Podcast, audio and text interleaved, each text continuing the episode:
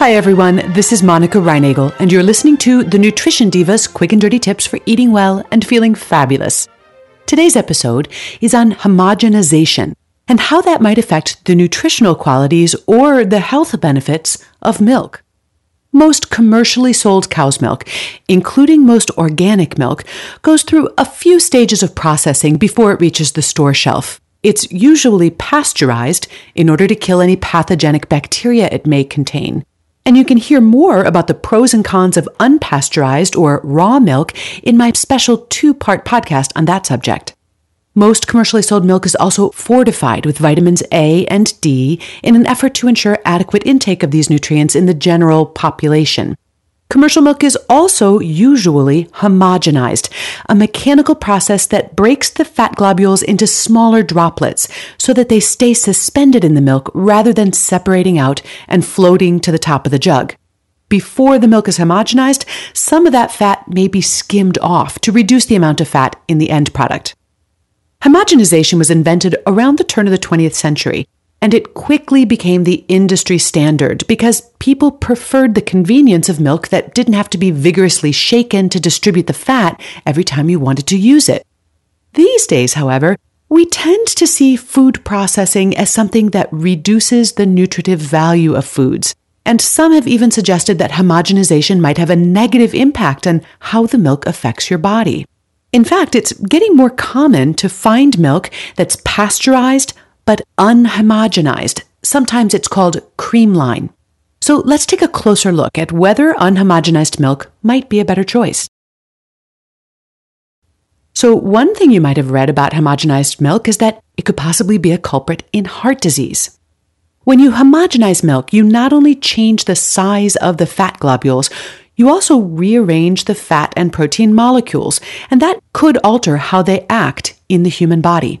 In the 1970s, Kurt Oster proposed the hypothesis that homogenized milk might increase your risk of heart disease. Now, there wasn't and still isn't any evidence that the widespread adoption of homogenization led to an increase in heart disease rates. Nonetheless, researchers spent the next decade or so testing various aspects of Dr. Oster's rather ornate hypothesis. Ultimately, research failed to validate any part of this theory, and most scientists considered the matter settled. But the notion that homogenized milk is a culprit in heart disease lives on in certain corners of the internet, among other outdated myths and rumors. By the way, if you're interested in more details about Dr. Oster's theory or the research that was done to test and refute it, I've posted a link to some more technical information in the podcast show notes. Now, you might also wonder whether homogenization affects the digestibility of milk. Well, some studies suggest that homogenization actually increases the digestibility of milk, particularly in people with diseases that impair their ability to digest fats. You see, because the protein and fats are broken down into smaller particles, there's more surface area for enzymes to work on, and this leads to more efficient digestion. If, however, you are lactose intolerant or you're allergic to milk, homogenization isn't going to make milk any more or less tolerable for you. You know, interestingly, some people who are neither allergic nor lactose intolerant still feel that they tolerate unhomogenized milk better than homogenized. Now, all I can say is that when researchers did double blind tests, they found that these subjects were just as likely to report symptoms with unhomogenized as with homogenized milk, and that suggests that the perceived difference is mostly a placebo effect. Just this week, someone posted a comment on the Nutrition Diva website claiming that the smaller fat particles in homogenized milk bind to vitamin D, which then impairs your body's ability to absorb calcium. Quite frankly, this was news to me. Now, I'm always interested to hear from you about new research or research that I've overlooked. Unfortunately, this particular commenter included no references or citations for me to track down.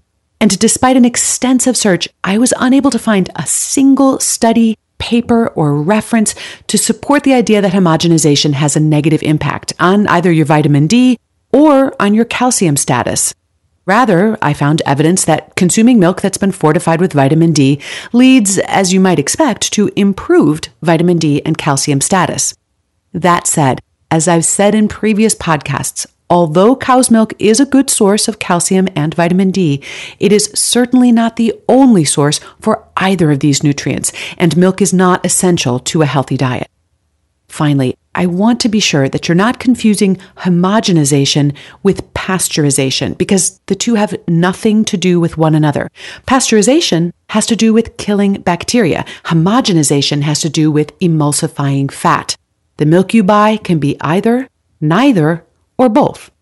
Organic certification is also completely unrelated to whether the milk is homogenized or pasteurized. So here's my bottom line on homogenization. If you like the idea of eating closer to nature, unhomogenized milk is definitely less processed. And you might also enjoy the flavor or the texture or perhaps the nostalgia of milk where the cream floats to the top. Unhomogenized milk is always full fat whole milk, by the way. If you want reduced fat milk, you'll need to pour off some of the cream before shaking it up. Now, if on the other hand you prefer the texture, the flavor, or the convenience of homogenized milk, there doesn't appear to be any danger in choosing that instead. You'll find a transcript of today's episode along with the complete Nutrition Diva archives at nutritiondiva.quickanddirtytips.com. You can post your comments and your questions there or connect with me on Facebook, Twitter, and now Google. Just search for Nutrition Diva. I'll be back next week with more quick and dirty tips. Until then, enjoy your week and eat something good for me.